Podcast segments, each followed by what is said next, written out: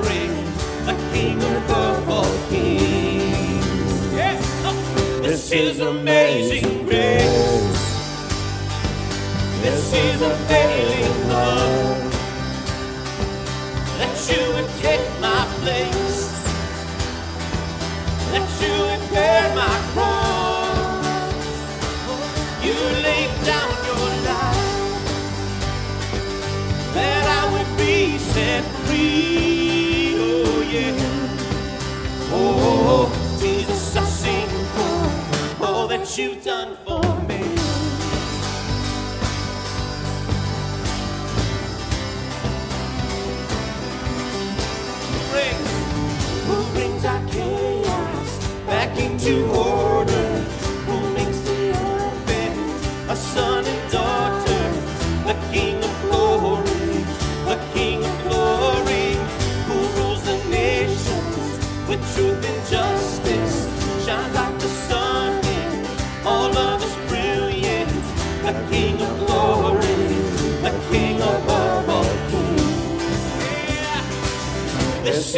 Amazing grace. This is availing love that you would take my place, that you would bear my cross.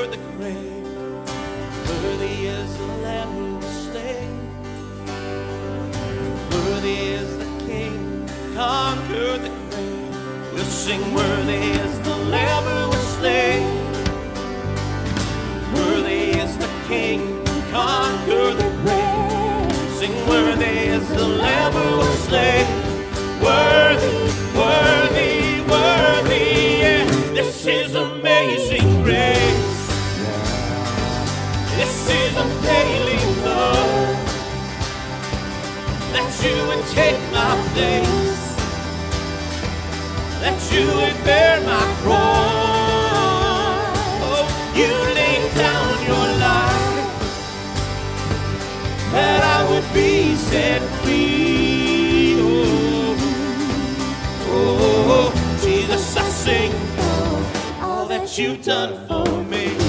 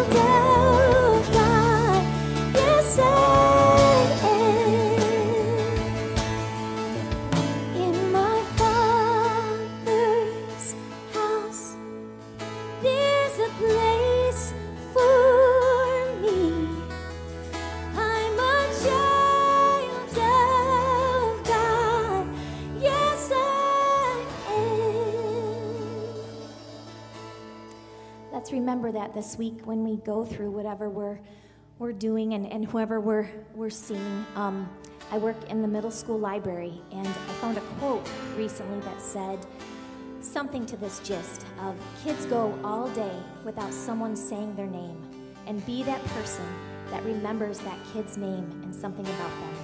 And that's my goal is to remember the names of these kids that, that approach me and want their books scanned, to, to tell them that they're loved, that they're a child of God, and that they are chosen to do great things. So wherever you work, at the grocery store, at the factory, at the corporation, call people by their names, look them in the eyes, and tell them that they are loved and chosen.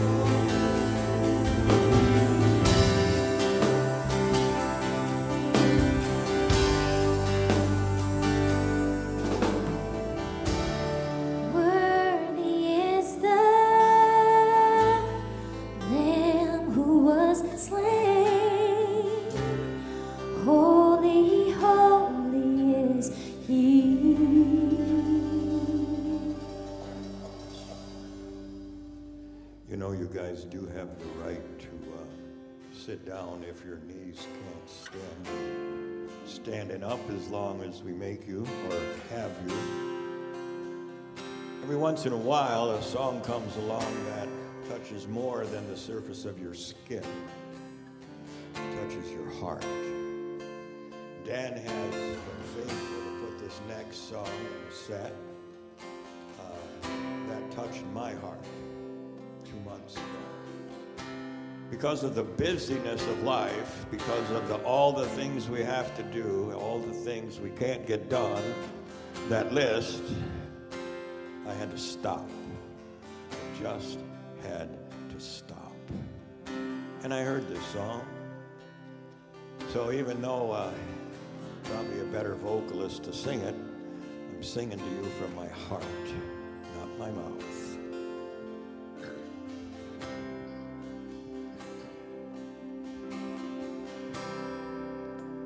Caught up in your presence,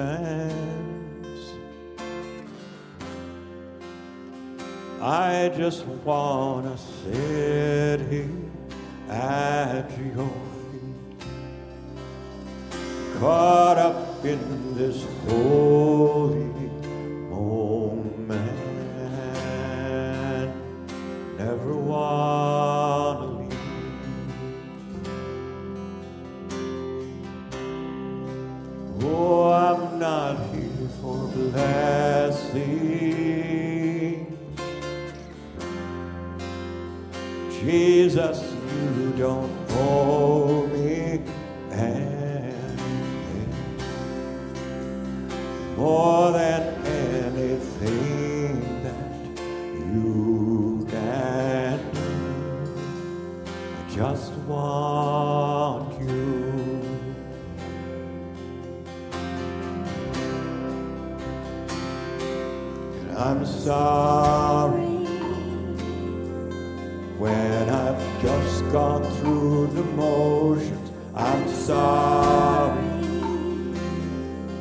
I just sang another song.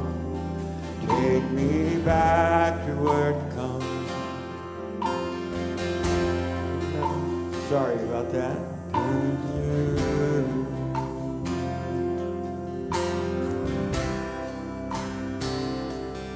I'm sorry when I've come with my agenda. I'm sorry forgot that you're enough. Take me back to where we started. I open up my heart to you. I'm caught up in your presence. I just want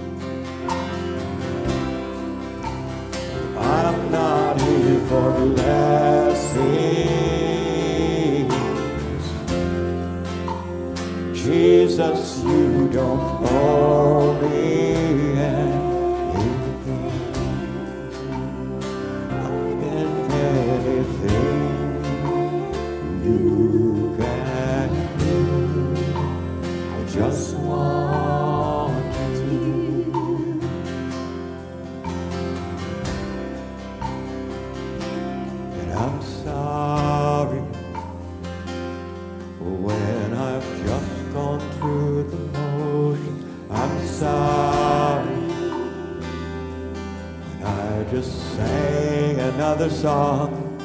Take me back to where we started.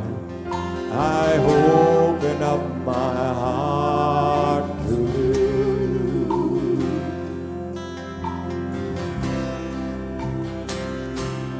I'm sorry when I've come with my agenda. I'm sorry when I forgot that you're enough. Take me back to where we started. I open up my heart to you. I just want you, nothing else, nothing else, nothing else will do. I just want you,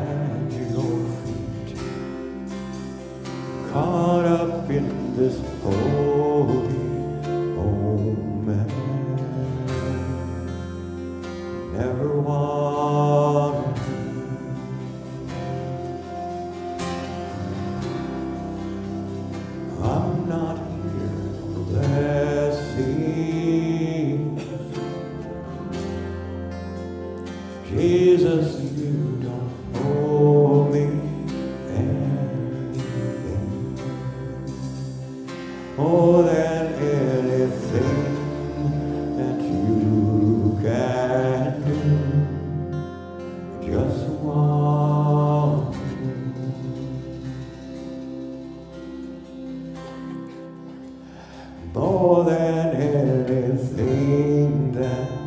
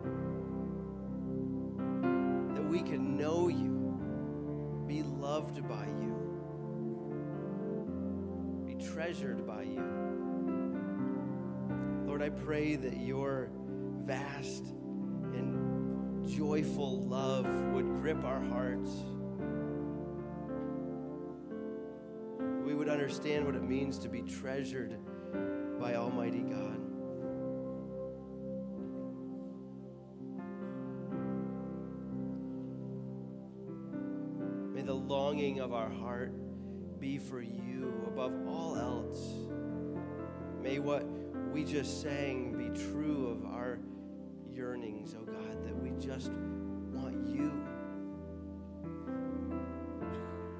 Lord, we thank you for this time to worship you today, and we ask that you would speak to us that as our brother Kevin comes to share from your word, to point us to your immense love for us, that, that our hearts would be ready to receive what your Holy Spirit to may come alive in our hearts and lives.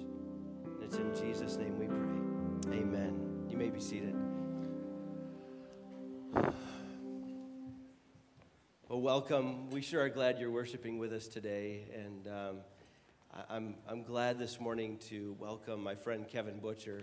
Uh, Kevin and I met 10 years ago, and I shared this story a while back. Some of you have heard this, but we, I was the chaplain at Eagle Village at the time. Kevin was coming to speak to the kids and probably the staff as well. And I was tasked with giving him a tour and just kind of hanging out with him until the, the uh, meeting started.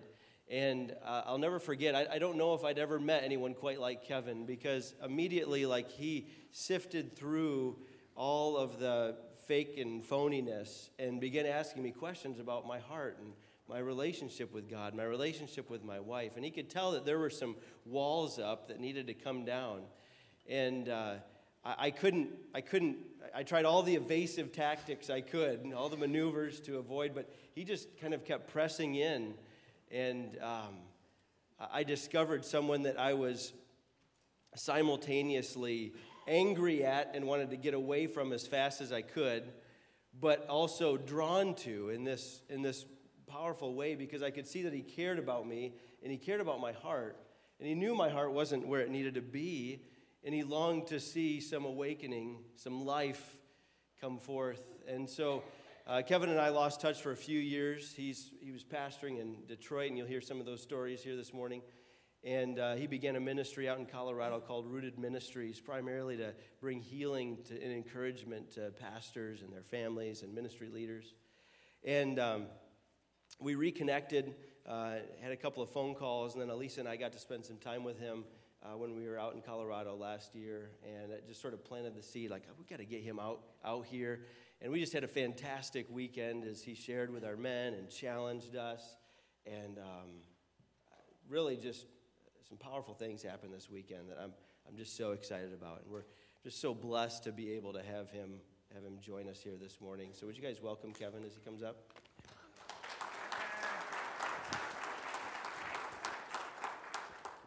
Hey, bro. Thanks so much. So um, I'm delighted to be with you, and it was it was really great being with your your uh, husbands and your fathers and your brothers and your your friends, and um, so this is the deal, right? Okay, we'll see. Um, hopefully uh, they came home and, and just shared with you what's going on in their heart. And if they didn't yet, then uh, when they get home today, you uh, poke their hearts and, and see if they'll share what, what maybe what movement happened in them in this, this weekend, just by being together with other brothers and, and uh, talking about the love of God for each of us. So, um, just a little bit about myself. Um, yeah, after 35 years of lead lead pastor ministry in three different churches, we began this uh, this nonprofit because pastors and and Christian leaders can often be very lonely. They don't know who they can share with. They don't know who they can trust, and certainly that was the case with my wife and myself for all those years. Never had a mentor. Never had uh, anyone really come toward us and say, "Hey, we don't want you to be here for us. We want to be here for you." So we kind of were just alone, and. Um, and so that, this is what we do. And so you, you may know leaders and past, or pastors around even this community that might need some encouragement. We do a lot of Zoom counseling. We have spiritual directors on our team. We have counselors. Uh, we do retreats. And uh, just want to make sure that pastors know the love of God through personal connection, that they have safe space where they can be their true selves and not have to put on a show. And then, um, so this is my best friend and uh, indeed the love of my life. Um, we met 47 years ago, um, met in uh, the night before the homecoming football game. I was a football player at a small university, Taylor University, right down the road. And uh, um, actually, I had been giving a devotion with the, the, the co captain that I co captained the team with uh, in front of a large crowd, kind of a homecoming crowd the night before. And for whatever reason, I don't know why we did this, but we dressed up like girls. And so we, we that was it, it, was some kind of a funny skit, some kind of a funny sketch. I have no idea. I have no, it was it was a long time ago. I have no idea why we did that. But my wife, my future wife, saw that, and then she got, oh, those guys are kind of funny for football players. And then I had to give this devotional to the crowd, and she went, funny guy, and he also can be serious. And, and we didn't know each other yet, but later that night, I took some freshman football players to the dorm, and um, we're just standing there awkwardly, like guys will in a girl's dorm. I mean, it was it's Upland, Indiana, uh, gang. There, there's nothing else to do. So we went there. We were standing there, and I heard this young lady laugh. And I said, "This is no joke." I said to myself, "I've got to know who belongs to that laugh." And uh, I turned around, and and it was my my future wife of Carla. Now she was dating some other bozo at the time, but uh, you know it's what happens in the end that, that matters. And um, so I just, I love her so much. And um, yeah, I could talk for a long time about that, but you would get bored and I wouldn't. And so we'll, we'll move on. Um, this is uh, part of my family, my extended family. We, we were 30 some years in Michigan. We just moved to Denver, Colorado for these three girls um, oldest, middle, and youngest, and a couple of sons in law. And since this picture, we've added two more grand, uh, grandkids, two little baby granddaughters that were born ni- nine days uh, from each other. And I show you this picture because this, this, uh, this, these young families, of course, are my life. And uh, I'm so proud of them and, and love them so very much. And, and um, I show this picture. I don't even know why I show this picture. I, I think it's because I this was the last church we pastored. Um, in Detroit, Michigan, in a really tough neighborhood in Detroit, a drug-infested neighborhood. You know, one day, you know, heard a shot outside the, the door of the parking lot across the street. A drug deal had gone down wrong. A guy was shot, got on a bus. Uh, my assistant started to run out, and, and I said, Sue, you need to get back in here. And, and I ran out to see what was going on. And the guy got on the bus, went down to the next bus stop. I ran down there. He, he literally, I was standing right there. He walked out um, of the bus and fell down dead in, in, in the gutter. And so it was, we didn't see that happen every day, but it was that kind of community. But somehow the Spirit of God moved, and um, this is just, we were gathering it after one service in the middle of our sanctuary and just praying over someone. I forget who it even was, but every kind of human being, you know, black, white, Latino, Asian, older, younger, city, suburb, educated, uneducated, uh, wealthy, and, and those who had nothing. In the name of Jesus Christ, because of the love of Jesus Christ, gathered in that house, and we were there for 16 years. And uh, yeah, it's, it's, a, it's a piece of my heart. I think I was telling the guys, this lady right here, just an example, and I, I've written a couple books about one book about this place and the folks in it, and then another book about just our own journey with the love of Christ. They're, they're back there on the table. But this lady right here, um, she, she spent 40 years on the streets of Detroit. Uh, her nickname was Tippy Toes. She was, she was a hooker, and, uh, and she was a heroin addict. And uh, one day, um, she, she had never known God, never met God, never wanted anything to do with God. I mean, she, she had gotten addicted to her mother's pain medicine, medicine when she was dying of cancer when she was a little girl. That's how she first got hooked. And then when her mom died, her dad, who had sexually abused her when she had been a little a littler girl and gone to prison for it, he got out of prison for the funeral and stole the police car, drove off a cliff. And so she lost her mom and her dad on the same day. And uh, the, the, state wanted to take her, of course, because they had an obligation to. She fled the state, went down to Mexico, got involved with the, the cartel, became a drug mule for them, and, and, and then ended up in Detroit. And one day, God spoke to her heart. She hardly even knew the voice. She said, if you, if you, don't, if you don't get clean and give up this life, you're going to die. And so she listened. She went into a hotel that she used to turn tricks at, told the, the proprietor, um, you know, lock the door, don't let me out and she, she detoxed from heroin, which is very, very dangerous without medical intervention. Um, after three days, she came out alive, went to a rescue mission. The Detroit Rescue Mission had a, had a place for women who were coming off the street. And one of our pastors happened to be there that day sharing the gospel, told Cindy about Jesus Christ who came for her. And she trusted Christ, and she's been clean now for the last 18 years. Never relapsed. I mean, how, how, do, you, how do you explain this? Except for the love of Christ that touches us and embraces us and heals us. So I, I could go on and on, but I'm supposed to preach a sermon. So um, that, that's Hope Community Church of Detroit. So today, I want to talk to you about the very same thing that I talked to your brothers and your fathers and your, your, your, um, your sons about this weekend on the first night. I want to talk from this passage, John 13, some of Jesus' last words, um, and, and here they are. I mean, literally, this is the last night he spent on the planet. Um, in, in his pre resurrection body, he's going to go to the cross the next day. And this is what he says to the 11. Judas has already gone to do his thing. And so the 11 who remain, this is what he says A new commandment I give to you, that you love one another. As I have loved you, focus on this phrase. Because by this, you know, you Google evangelism, Google sharing Christ, 150,000 uh, websites will come up. But Jesus said, This is the way we reach the world. We love here. The folks that sometimes at business meetings we can't get along with, we love here. Instead of splitting over whatever doctrinal thing we think is the most important doctrine in the world, we stay together. There are 40,000 denominations in the world today. And we wonder why the world doesn't see the love of Christ when we can't love each other. Jesus said, This is the way we reach.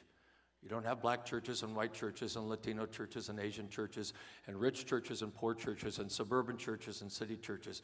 We come together across all those lines that have traditionally divided us because we love each other in Christ. Jesus said, This is what I want you to do. This is your mission.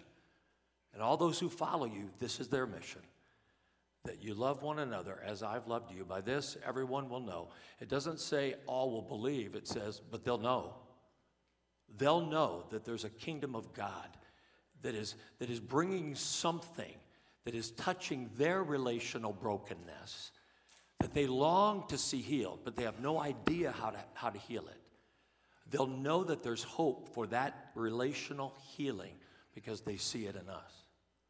They'll look at us and say, How do you, how do you guys do that? We, we had a guy at, at my last church one day, a bus driver. We were having an out on the main city street where our church was.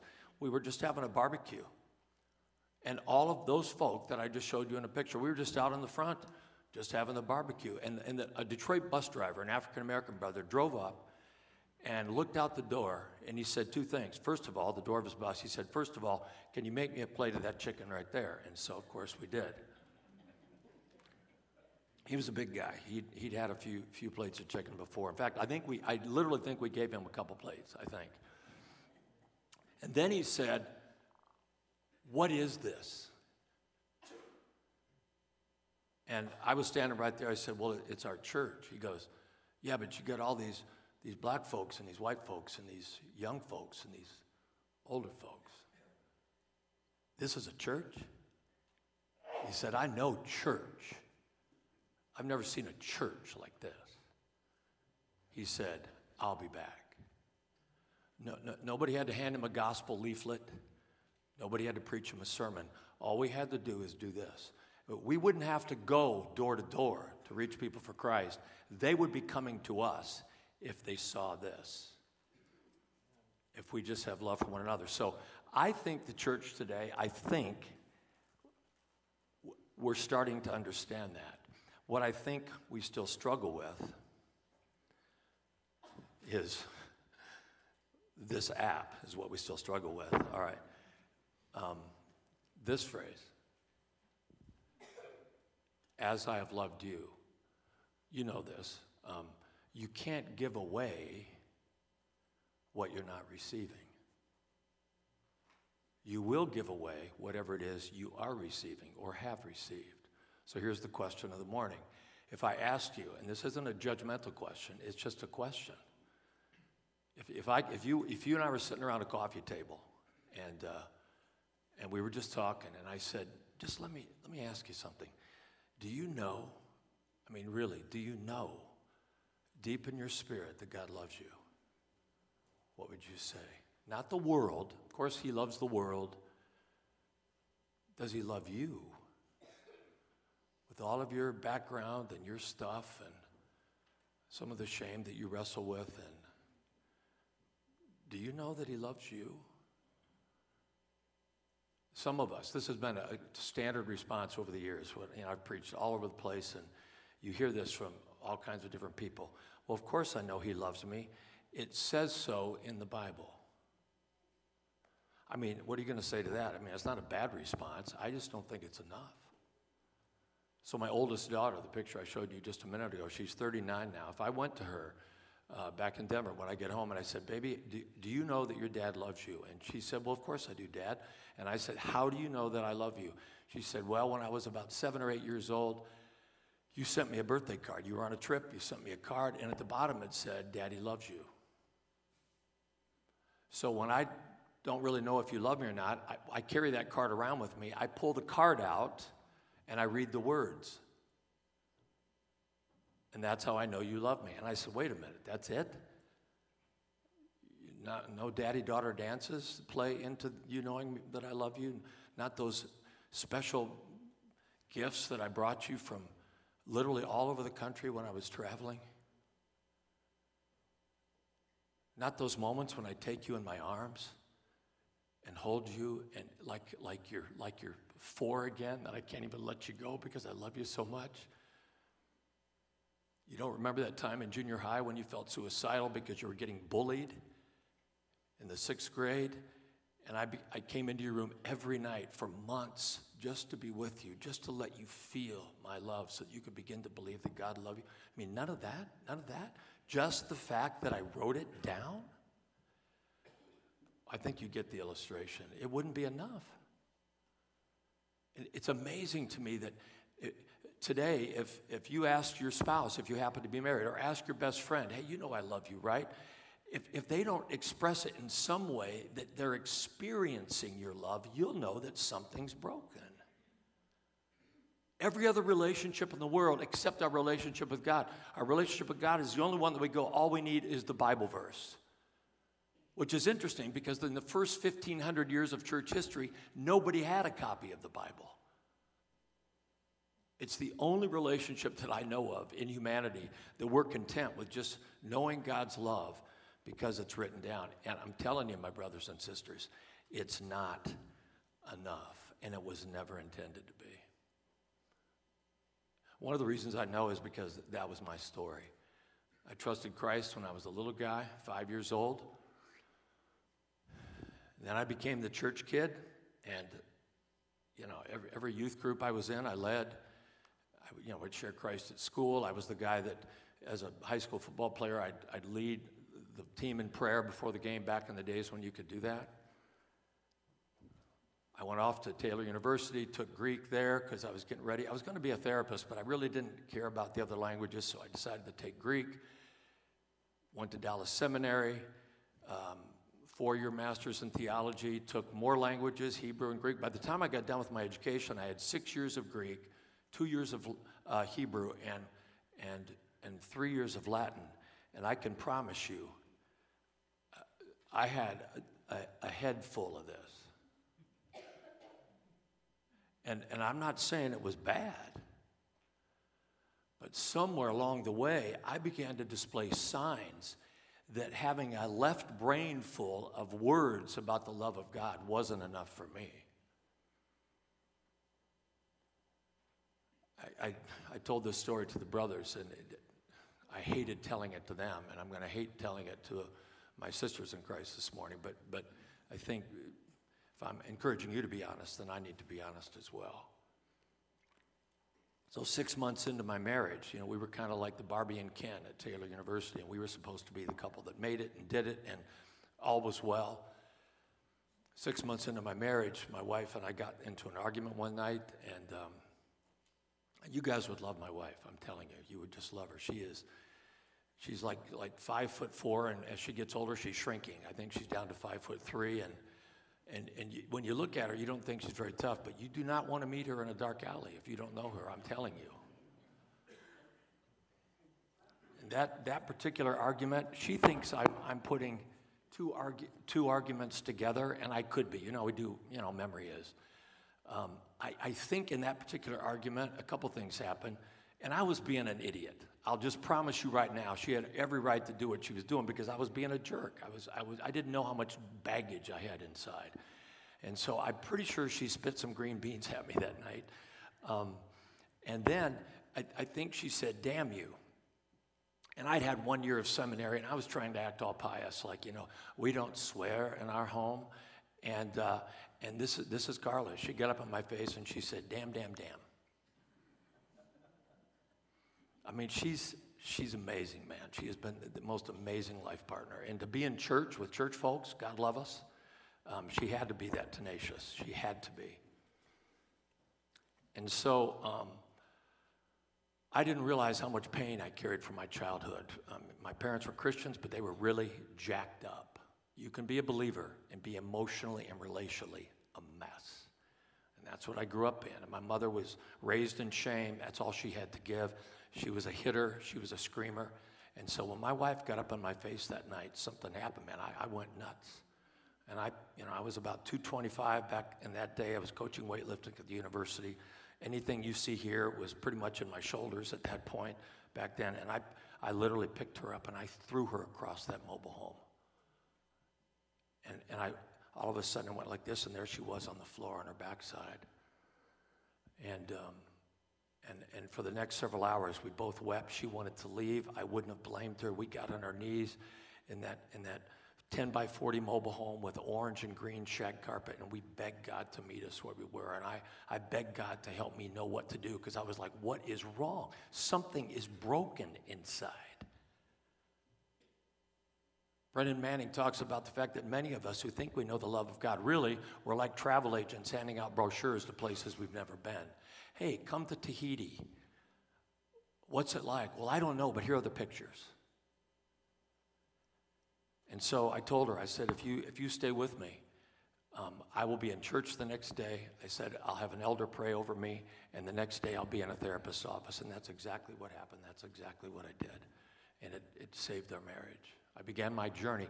I began my journey to know the love of God that up until that point, all I knew was in my left brain. It was just in my head, it was just in verses in the Bible.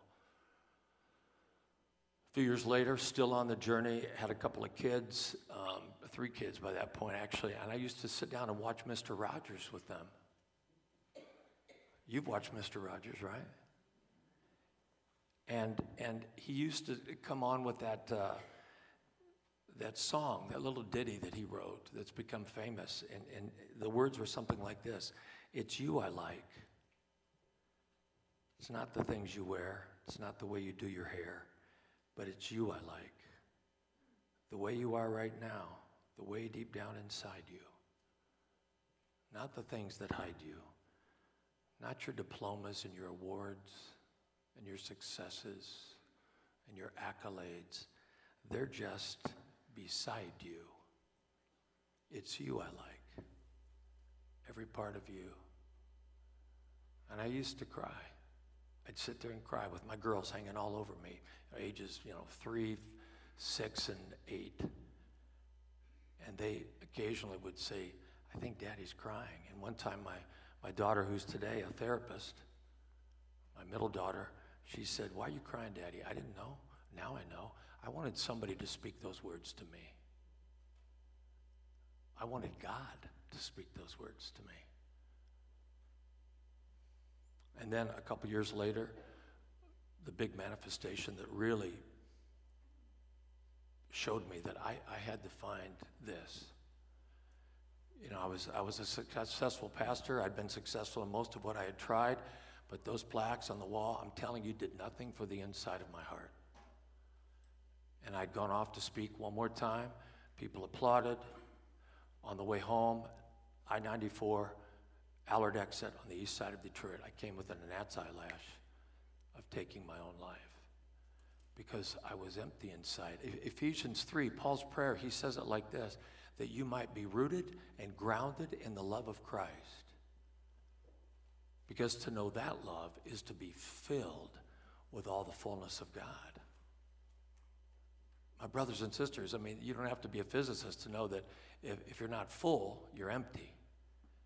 And emptiness is like this vacuum that longs to be filled. And so, if we're not full of the love of Christ, we are scrambling to get full of something else.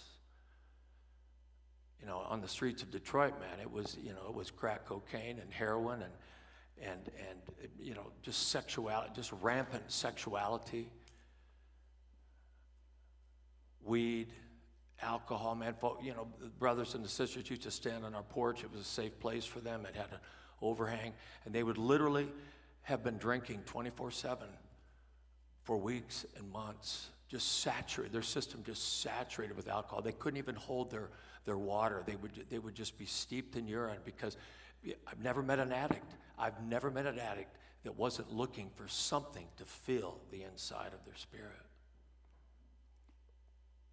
But there's other ways we try to fill it, man, with our kids. Instead of loving our kids, we, we, we don't on purpose, but we use our kids to fill up some kind of emptiness inside of us. You've seen the kids at the Little League Stadium, a, dad or a mom just going rah, rah, rah at the refs and the umps. Can I tell you, are, I mean, just take inventory. Are we, are we really there for our kids or are they there for us? We can even be addicted to Jesus, man, in church, trying to fill up an emptiness that can never be filled except by the love of God in Christ. Satan's big lie this morning, my friends, as, as I understand it, is that God doesn't love you. And Jesus said, How can we love the world if we don't know that He loves us? One of my favorite authors, a Jesuit priest, says this You know, your, your life begins not when you love God, but when you begin to understand how much He loves you. So, to turn the corner, um, you might be saying, I, I don't know. Is that where I'm living? Is it is this for real? Or so here are a couple of um, signals, symptoms, if you will, of, of, of whether we are really wrestling with this or not. So here's the first one. We don't know who we are, or we secretly hate who we are. Identity issues. You know, Jesus, when he, when, he, when he was baptized by his cousin John, the Father, God the Father showed up. Remember what he said? You are my beloved Son, in whom I am well pleased. And then the Spirit led him into the wilderness, and he carried his identity. What was his identity? I am a beloved Son of the Father. He carried that identity out into his life, battling the powers of darkness. When we don't know that we're loved, we struggle to know who we are We get in a crowded room, we become like every little group of conversants because we're not sure who we are. And honestly, the ultimate uh, piece of, of emptiness in terms of identity is that we have self hatred. And you might say, can a real Christian hate themselves? I did. I believed in Jesus and hated myself. And I will promise you, in a crowd this size this morning, some of us are self haters. And I, what I really want to say is, you don't have to live that way anymore. Because whatever the wound or the, the pain that brought you to that place where you could say today, I just, when I look at myself, I can hardly look in the mirror. I just, I've never learned to love who I see there.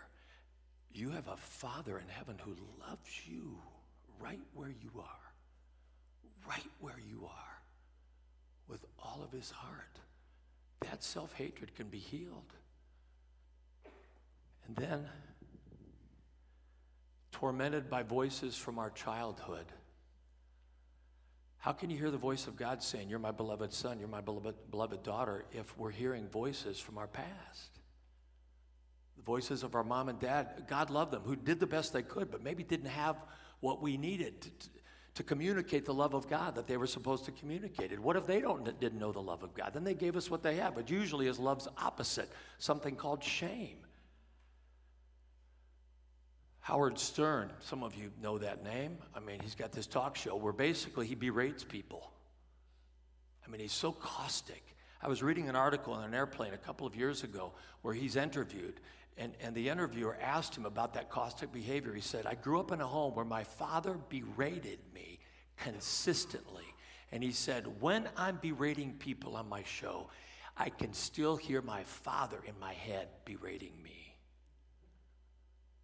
How can we know the love of Christ from the voice of the Holy Spirit if those voices, listen, we don't have to live with those voices anymore.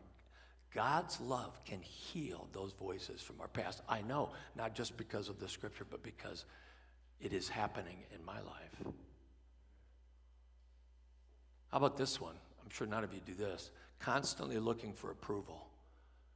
Everybody needs encouragement, but you know, it's like the mainlining thing. Like, I, I need somebody to tell me I'm okay. Because if they don't, then I, I don't know in my heart that I'm okay. As a pastor, I, gosh, I hate to admit all this stuff to you. I don't know you well enough to do this, but hey, I can remember in, in my healing journey getting up to preach. I've preached about 5,000 times. I'm old. And I can remember coming down after one of those sermons, and then another one, and then another one, basically just wanting someone to say, You're okay. You did a good job. The worst thing you could ever hear as a pastor is that's the best sermon you have ever preached because you realize the only place to go from there is down. When we, when we want to mainline approval, it's because inside we're empty. We can't hear the approval of the Father that says, You're okay, daughter, you're mine. You're okay, son, you're mine. Constantly critical of others. And in church circles, Usually, we feel justified for being critical of others because we attach Bible verses to that criticism. Well, you know, sister so and so, you know, well, the Bible says. But come on, get real. And, and, again, we're not talking about constructive criticism. If you have a real friend, they will have courage to love you enough to give you constructive criticism when it's time. You don't just need yes people around you, right? But I'm talking about a critical spirit. I'm talking about when you look at people, you, you, you tend to evaluate yourself and begin to show yourself why you're better and they're not so good. That critical spirit always comes, my brothers and sisters, from an inner critic. When I'm critical of my best friend Carla, she's got baggage, I've got baggage, but when I'm critical of her in a, in a critical spirit kind of way, it's never about what she's done. It's always about the voice that's barking inside my head that day that says, You're not enough. Could that be a sign that we're wrestling to know the love of God? Difficulty in relationships. For the first 10 years of my marriage, I was trying to get my wife, who was the nicest human being I'd ever met. My mom didn't like me. This woman liked me.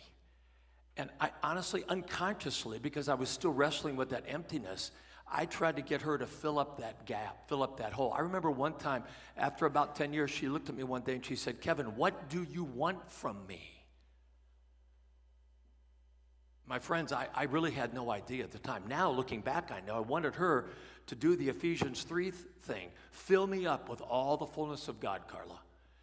No human being can do that. So, whether it's a friendship or, or an a relationship with a, a, brother or sister that, that you know you're moving toward marriage or a boyfriend or girlfriend or, or just a friend sometimes people sometimes struggle in relationships because they're trying to get that friend to be something to us that they can never be carla can be the icing she can never be the cake in my life never or it begins to degrade and destroy the relationship. Some of our relationships in marriage today, I'm telling you, in this house, I promise you, are struggling because we are trying to get that other human being to be for us what only the love of Jesus Christ can be.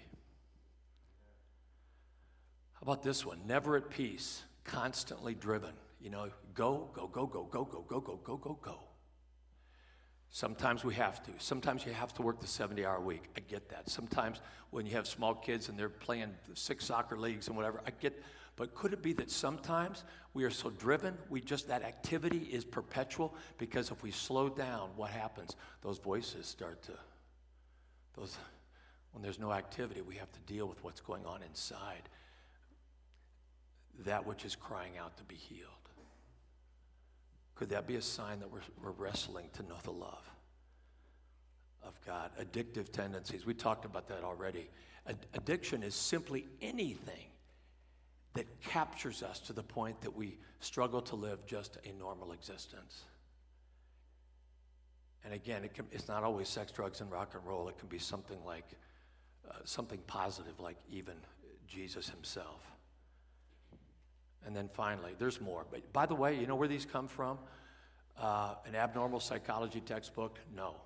These all came out of my own life on the surface, I was as successful as, as, as you could be. But this is what I was feeling inside. The last one is I was feeling distance in my relationship with God. I had, my youngest daughter said to me one time, and she follows Jesus today, but she went through a really a long, dark night. She wrestled with anorexia, anorexia. She was in the dance community. In fact, she's been a professional dancer, and, and you know the body image stuff. I mean, she wrestled for a long time. Went to treatment a couple of times, um, but one time she said to me, as she was wrestling in her relationship with God, she goes, Dad, why would I want to read a book that every time I open it up, and even either God tells me about something I should be doing that I'm not doing, or tells me something that I'm doing that I shouldn't be doing? Why would I want to read that book? She felt distant in her relationship with God because every time she thought about God, all she could feel was somebody pointing a finger or that look of disdain or again really is that all you got so sometimes we think i'm just not disciplined enough to read my bible i'm just not disciplined enough to pray forget that noise most of us are plenty disciplined enough many times If we begin to know that God loves us and we know that His love is in this text, we will run to this book. I never read this book because I have to, ever. I used to. Never now. Why? Because what, what? God's got a checklist and He's checking it off to see if I've done my daily quiet time today? Are you kidding me? But, but when I know He loves me, then I, I need to have more of that every day. So, our relationship with God can somehow be a tell that instead of God being the Father who loves us with all of his heart, he's, he's become somehow our, C, our spiritual CEO, barking orders and, and never really pleased with, with what he sees. Look, some of you might say, I've got some of this stuff, but what's the big deal, man? I'm functional. You're fun- you got up, man. You, you came to early church. Are you kidding me? You impress me.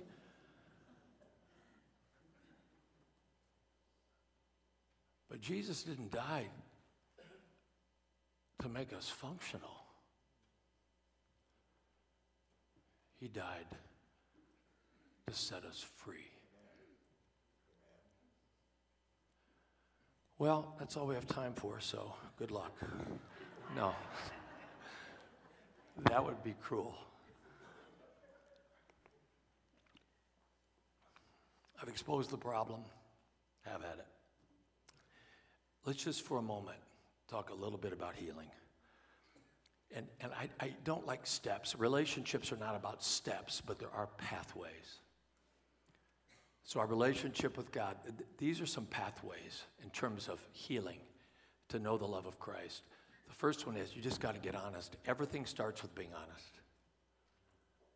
I, I don't care if you've been a Sunday school teacher here or a greeter or the lead pastor for 20 years. I, it, I mean, God bless you for your service. But it, today, come out from behind that mask and just say, but what's really going on inside me? In, in, in this section of Ephesians, where Paul is, is, is, is talking to the Ephesian church about relationship, he starts with saying, You can't have any relationship without st- stopping your lying. Any relationship has to be built on truth. So, what if our first, he says here, um, you know, stop lying because we're members of one another. What if the first one another in your life is you? What if today you just took a step and said, I'm going to have courage to stop lying to me? Then the second relational pathway is with God.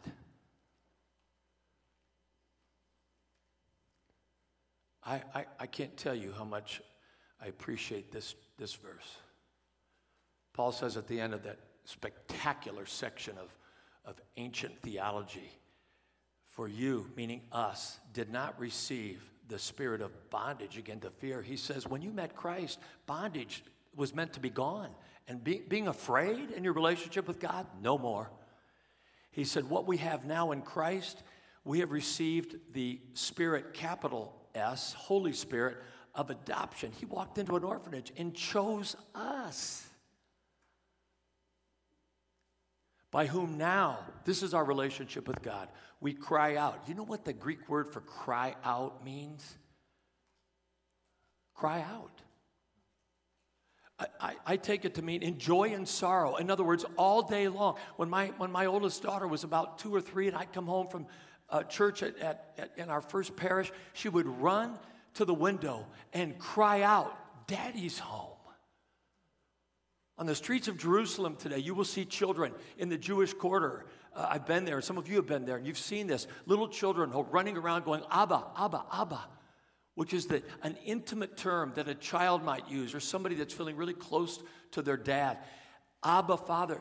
Our relation, look, He is the creator, but He said, don't relate to me like that, not primarily. He is the sovereign king. But Paul says that's not his main invitation to us. He says we are invited to live 24 7, our hearts crying out to him, Abba, Father, one who loves me with all of his heart. So, what if we took the honesty here and began to share it with the one who is not evaluating us, but is a father who is calling our true selves home. Somebody did this rendition of the prodigal's father in Luke 15. When that broken son, remember what the text says? When he was yet a long way off, he had begun to come home. The father saw him. And you know what it says? The, the Greek word is run, but it could be better translated. It was used in the of the ancient games, the ancient um, uh, Olympics. The father saw him when he was a long way off and began to sprint toward his son, who was coming home broken and full of shame. What if we began to see our Father having this kind of compassion? What if right now, wherever you find yourself in this moment, Abba is running for you? He's coming for you. He sees you. He loves you. He's ready to hold you in his arms and smother you with kisses. What if, what if the Holy Spirit would allow us to shift this morning? And this is the way we begin to view our God. We could take him every, we could give him everything. I won't spend long here, but this is my four year old now grandson, Johnny. What if this is you today in the arms of God? I'm, I'm aware that I'm wearing the same shirt this morning that I wore. Must be one of my favorites. Used to do baby dedications, and I'd take a little baby like this, baby baptisms, whatever. I'd hold that baby up in front of the community, and I would say, What if, man, the community gets so quiet, what if this little baby represents you? And what if for a moment you could just get by my faults and believe that I represent the Father? And it would be so quiet. And then I would start to kiss that child. I would hold that child. I'd stroke his or her head. And I'd bring that baby out, look that baby right in the eye. And you could start to hear people weep in the audience, even though most of my people knew what was coming, they would begin to weep because their hearts were saying, Could it be true that God wants to love me like that? And then finally, you know what? I don't know how that, that's another story for another time. It's such a good story, though, I got to tell you. That's another one of my grandsons. This is the last movement. And these movements, they don't happen consecutively, they happen like this. Begin to open your heart to the healing love in the body of Christ. Can you imagine Peter saying these words? Peter, who, who was sent off after his mess. Do you love me, Peter? Go feed my sheep. He said, Let me repeat that to my people in the Asia Minor churches. Above all things, there's nothing more important have fervent love for one another because that love can cover, in fact, it can heal a multitude of sins. N.T. Wright says that it was the love of, of Christ that took him to the cross. It was the love of Christ that kept him on the cross. It was the love of Christ when he said, It is finished, crushed the powers of darkness. Now, from, from that point on, uh, Dr. Wright says, Love is the new power. What if some of our healing is this way? What if some of our healing is right here in these pews, in the body of Christ, as we take off our masks and say, This is who I really am, and let the powerful love of Christ meet us there and heal us and set us free? So, got to stop so you guys can get to Sunday school. Don't skip out now. Um, or get to get the coffee, whatever, whatever you got to do what, what I would love to do right now, and I feel this about every community I talk with, I'd like to pause time and just start. I'd start right here in, in the row here with my, my gentleman friend, and, and I just want to sit and hear his story.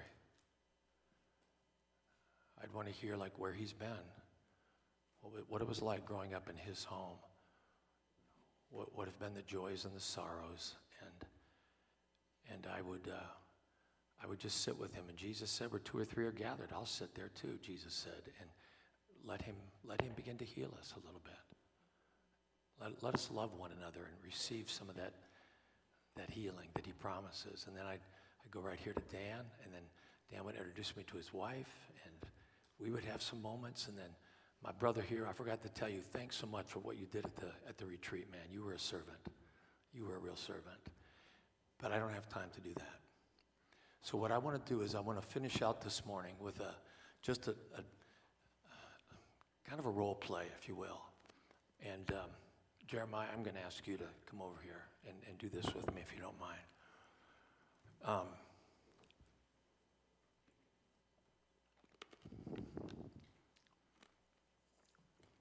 in the Jewish community, on Sabbath, Sabbath evening, Friday night, you can look this up online, it's all there. The father in the Jewish home will bring his sons and daughters to himself at the Sabbath table. And I think it's before they eat, he'll give them a father blessing.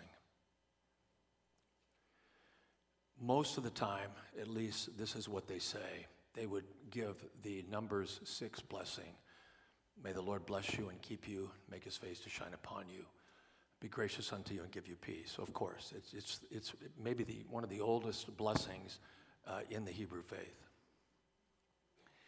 But some of the articles I've read talk about the fact that fathers would also riff a little bit because their sons and daughters were individual human beings, and he didn't want it to feel rote, but personal. So Jeremiah is going to play my son, even though he's 42 and I'm 43. Um, actually, I'm 68, so I'm plenty old enough to be his dad. He's going to play the role of my son for just a moment here, and we're going to act like it's Sabbath, and I'm going to give him a blessing. I want you to just ask God to fo- help you focus on two things. Number one, what would it be like? What, how would your ability to receive the love of God in Christ for you be shifted if you had ever gotten a blessing like this one time in your life from anyone, let alone every Friday night of your entire childhood. This blessing was intended to convey over and over again the love of Yahweh of Israel for his people in visible, tangible form. And lastly, I want you to think about this. What if God the Father is not up in heaven somewhere looking down at you and pointing his finger and saying, Get with the program? What if instead, every moment of our lives, of your life, he is sitting with you, giving you this same kind of blessing from his loving heart toward you, knowing that it's that love and that blessing that will set you free.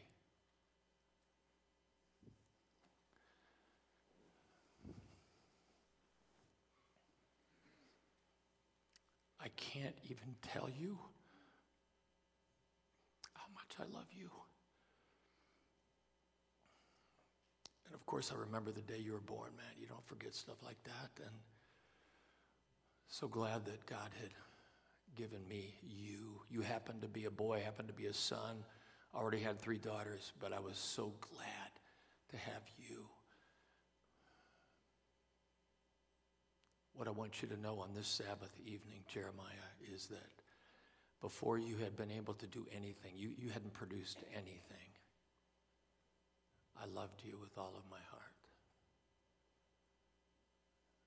Because my love for you is not about performance, it's about just the fact that you're my beloved son. On this particular Sabbath Eve, I want to confess to you that there have been times along the way in my fathering of you that I've lost my way. There have been times when you've tried to be honest with me, and I've made fun of you. I've wounded you, and I've shut you down. I think in those moments I wasn't receiving the love of our Father myself, and so I didn't really have it to, to give to you. That's no excuse. I just want you to know today, if I've never told you before, I'm so sorry. And I can tell you that um, today, on this Sabbath, I have come to my senses, son, and I'm back with you where I was when you were first born. I just love you. I want to create space for you to be as honest as you need to be. You can weep, you can rejoice, you can fail. You can let the winning goal score against your team, and I will love you just as much as if you score the winning goal. Because my love for you doesn't depend upon your performance, son. I just love you. So we're going to go from this Sabbath meal and this Sabbath on into our lives. I hope to get to pray this over you over and over and over again in your life, but I want you to know that no matter where you go, if you are the greatest success in your field as a pastor, or if, if you're a failure, I, I, I will hurt for you if you feel like you're a failure, but in my heart, you are my beloved son always. And no matter where you are, if you need me, no matter where you are or what you've done, all you have to do is look over your shoulder and you'll see me, Jeremiah. Because I will crawl on broken shards of glass to get to you, my beloved son. I will love you till the end of time. And so may the Lord bless you, son. And may the Lord keep you. And may the Lord make his face to shine upon you. And may the Lord be gracious unto you and give you of his deep and sweet and everlasting peace. Amen.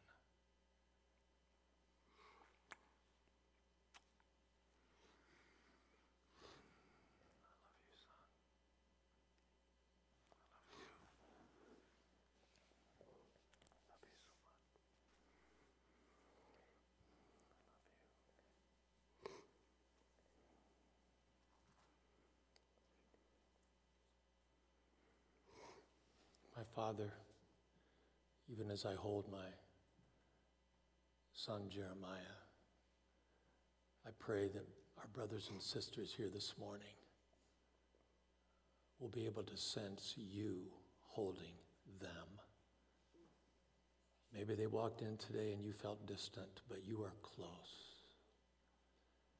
Maybe they felt rejected, but they are accepted. Maybe they felt like they had to perform, but now they can begin to realize it was never, ever about that. You, their Abba, just love them. Hold them close, Lord. Heal our broken hearts. Start us on or continue us on a long journey of walking with you, the, the God who's always sprinting toward us with compassion.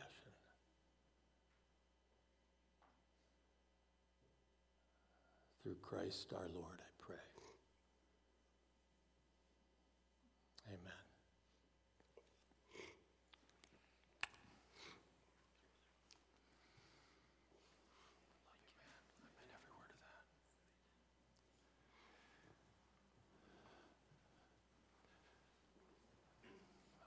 You're dismissed.